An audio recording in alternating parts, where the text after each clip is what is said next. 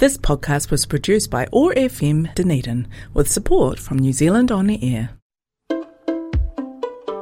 The past year has been challenging, eh? It's times like these we need to think about what keeps us well, focusing on reimagining our well-being. It's about noticing the beauty around us and finding strength and support we've all given and received. We all have mental health. Let's improve it together. Welcome to Living Well in Otago. In this podcast series, Otago people share their ideas about practical, everyday things you can do to support your well-being and build connections with others.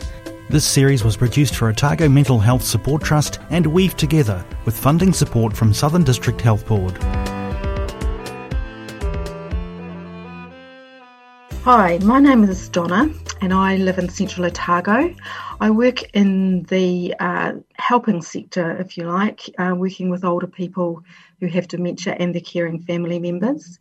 And I've lived here in central Otago now for about seven years after living further south.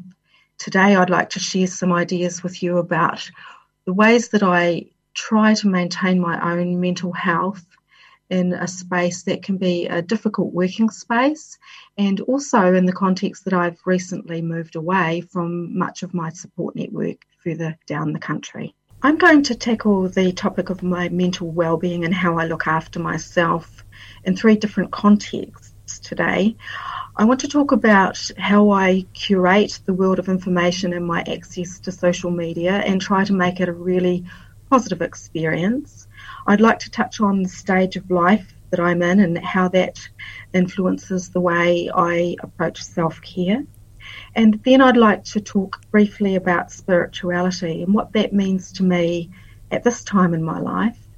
And hopefully, I'll share some ideas that you might find some value in for yourselves.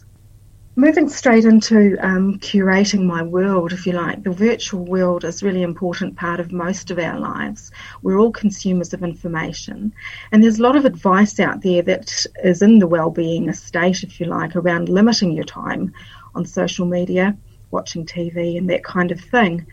And I don't disagree with any of that, but I think there are other constructive steps that we can take to ensure that our interaction with the virtual world brings us more of the content we value and perhaps less of that which doesn't serve us.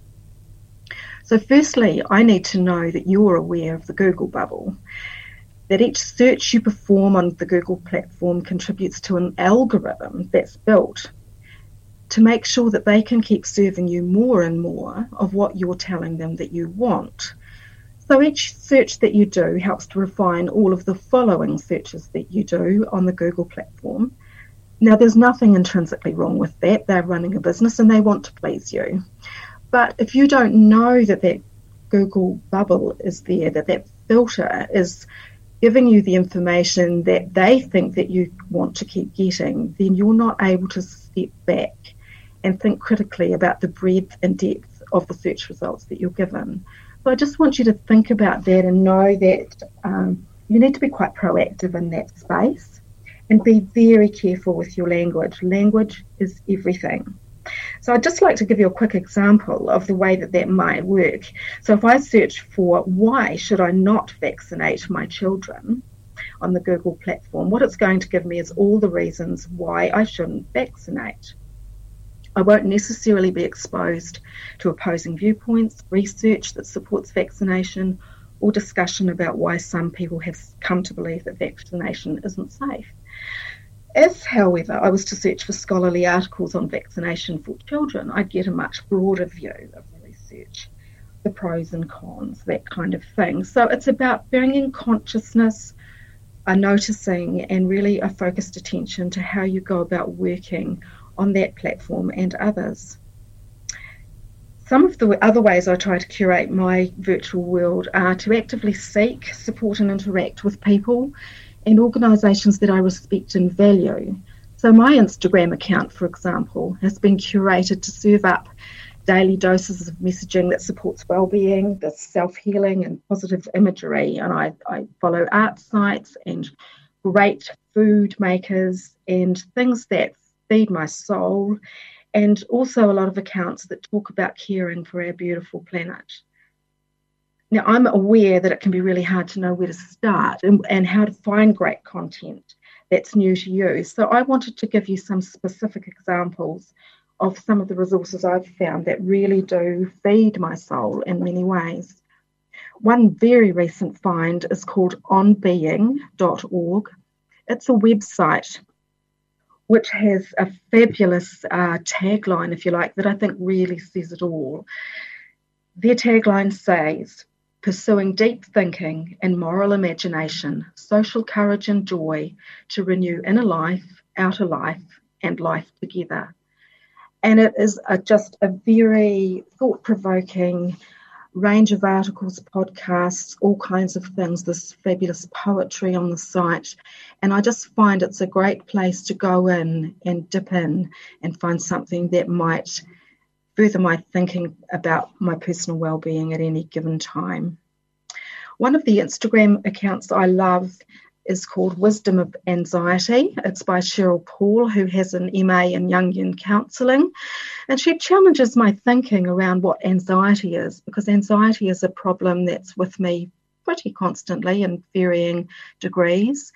She encourages me to approach my anxiety with curiosity and to try and discover what it is that my body is telling me it needs through presenting me with those symptoms. I've found it, it's been a huge resource for me to begin to feel better um, and understand that my anxiety is actually just another human experience.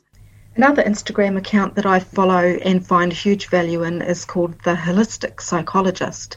That's Dr. Nicole LePera, and she's just written a book which is due to be published called How to Do the Work. Her posts encourage and support self healing in that sort of psychological space and it's supported by deeper dives on her blog. She's built a really positive culture on her Instagram page, and she is very responsive to her readers and followers and has a really caring persona in that Instagram space. I intend to order that book, and I might go back and mention that the previous account, Wisdom of Anxiety, Cheryl Paul recently published a book by the same name which I'm currently reading, and it also is highly recommended. In the physical well-being space, I've found some free yoga classes online, which have served me very well now for four years. I've started following yoga with Adriene uh, in January four years ago when I was sent there by a friend who said she'd signed up for the 30 days of yoga in January, which is done every year with a completely new 30 days each January. So I'm keen for next month's new series, and I've just restarted a, a, home practice again. Now, I've come to that space as a complete novice, and Adriene's very careful work in that space allowed me to become a confident home practitioner in the yoga space without injury and without any adverse effects to me at all. She's a wonderful practitioner. I also recommend her because she has a huge range of resources that are absolutely free. However, you, you can also subscribe to her Find What Feels Good branch of her website, and that costs me $15 a, a month to get absolutely free access to an even more huge range of resources, but that also allows me to support other people who can't afford to pay and the my $15 goes towards her maintaining those free resources online for other people. So that makes me feel good and myself as well. Here's another mindful minute. Connecting the world through a cup of coffee as you savour your cup of coffee, think of all the people who have been involved in this from planting, harvesting, transporting, roasting, selling, and making it. Add milk and sugar too, if you want. The next thing I'd like to talk about is my approach to the later stages of life. I'm 59 and I reached menopause about four years ago. And I've found that to be quite a difficult transition, and it's really forced me to think much harder and more carefully about my well-being and my self-care practices. I'm um, a person who is one of the sandwich generation that's so often talked about these days.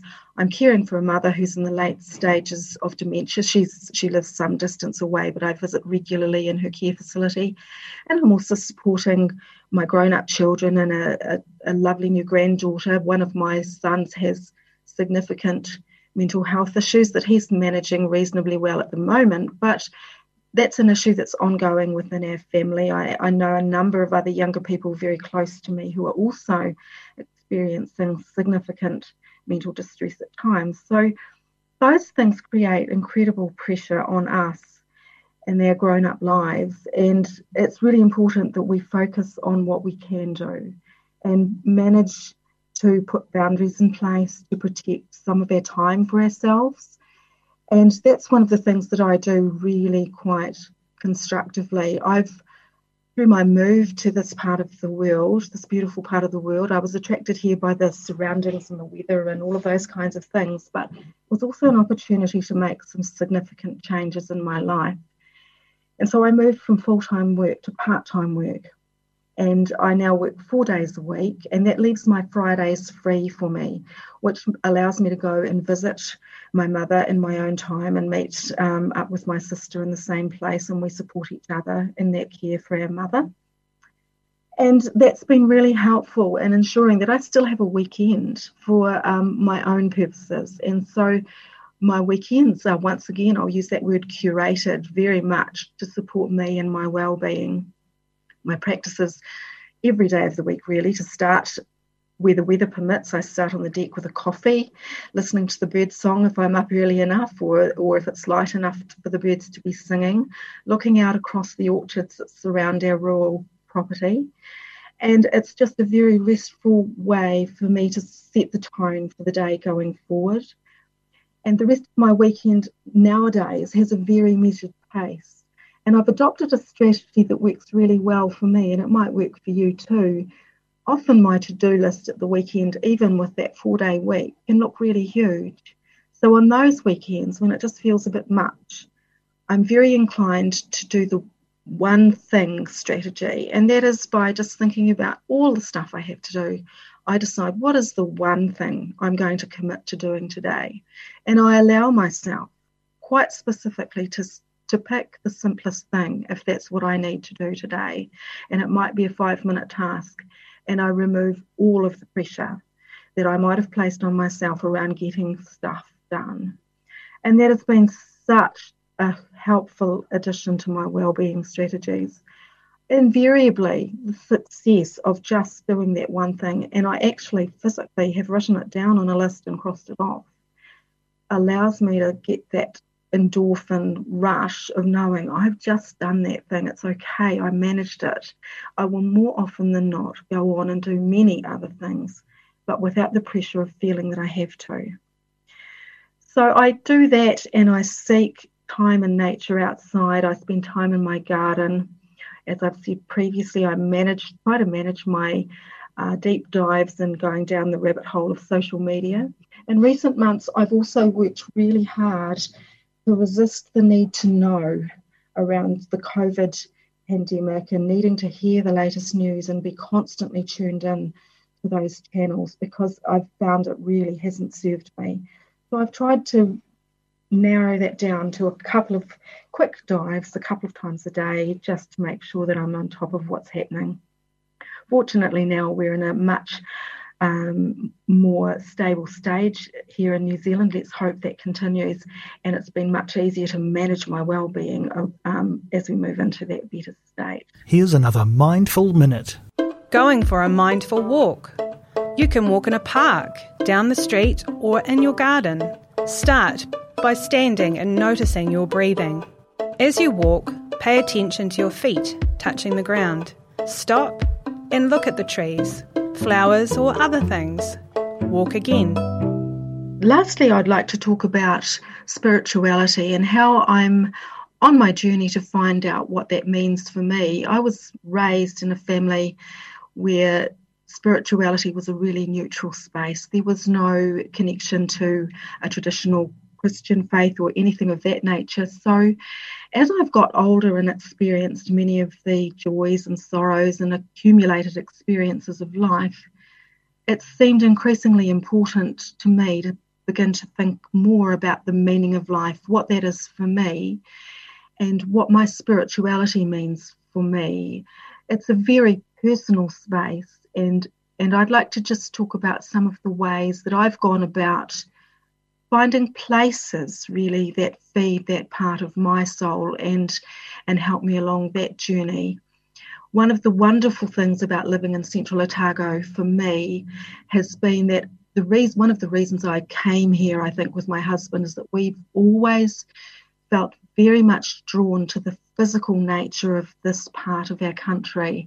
I can remember when we first began travelling here to, to this place on holidays, I would feel an overwhelming sense of homecoming as we approached the, the rocky outcrops that are so, so much an icon of this landscape. And I would just feel a deep sense of homecoming, and it's remained that way ever since. And so when I have been exploring the places around me um, locally to Alexandra itself, which is we live just out of Alexandra, and over in Cromwell, we originally moved to Bannockburn when we first came here. I just feel an enormous sense of calm and peace when I visit certain places in this landscape. One of the places I go to actually has a really strong connection to Dunedin, I think. Dollondale Park is a place up in the hills as you uh, up above the road as you're coming into Alexandra from the Dunedin direction. And my understanding is that it was set up by a couple who came from Dunedin and they would come over on their weekends with seedlings and seeds. And they bought this quite extensive piece of land on a rocky outcrop up there. And now it is 40 odd or maybe 50 odd years on. It's just the most wonderful place to go with huge trees, there's pools, there's just a wonderful array of plantings that are very suited to the landscape because they had to survive in very grim conditions between their weekly visits.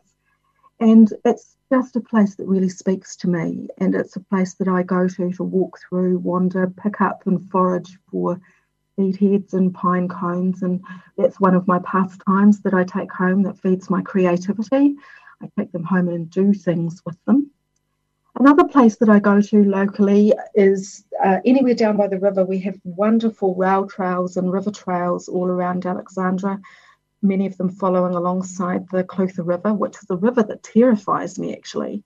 So it surprised me, surprises me somewhat that I can still find a deep sense of calm and peace and connection to the natural world. And I do find that some of my deepest thinking happens when I walk along those trails and experience nature in that form. And the other place that I've found has been a, bit of a spiritual retreat for me is a little inlet that comes off the Kawarau River just before it joins with the Clutha River at the um, Cromwell Junction. So you have to drive out from Cromwell to Bannockburn itself and go over the bridge and turn to the left and head towards the wineries that sort of scatter around that hillside. And there's a little inlet just as you go down the hill. And there's toilet facilities down there, all the comforts that you need. There's park benches and that you can sit on and picnic tables. And it's set up for families to come and swim and do water things. But most of the year, it's a very peaceful place with very few few people around. And again, it's a place that just really feeds that that inner world and gives me time to sit and contemplate where I'm at in life and come away with that deepened sense of serenity. So, if you're visiting over this way, I highly recommend that you try any of those places. They're all open and free, and uh, maybe it will help you to find something of that sense of peace that I've found. Thank you. So, those are some of the strategies that I've found, especially in recent times, that help me at this stage of my life. I hope that you've found something in amongst those things that might serve you and help you on your journey. I wish you all the best in your search for well-being and thank you for having me. You've been listening to Living Well in Otago. If you'd like to hear more ideas about practical, everyday things you can do to support your well-being and build connections with others, check out more podcasts in this series from oar.org.nz. This series was produced for Otago Mental Health Support Trust and Weave Together with funding support from Southern District Health Board. This podcast was produced by OAR FM Dunedin with support from New Zealand On the Air.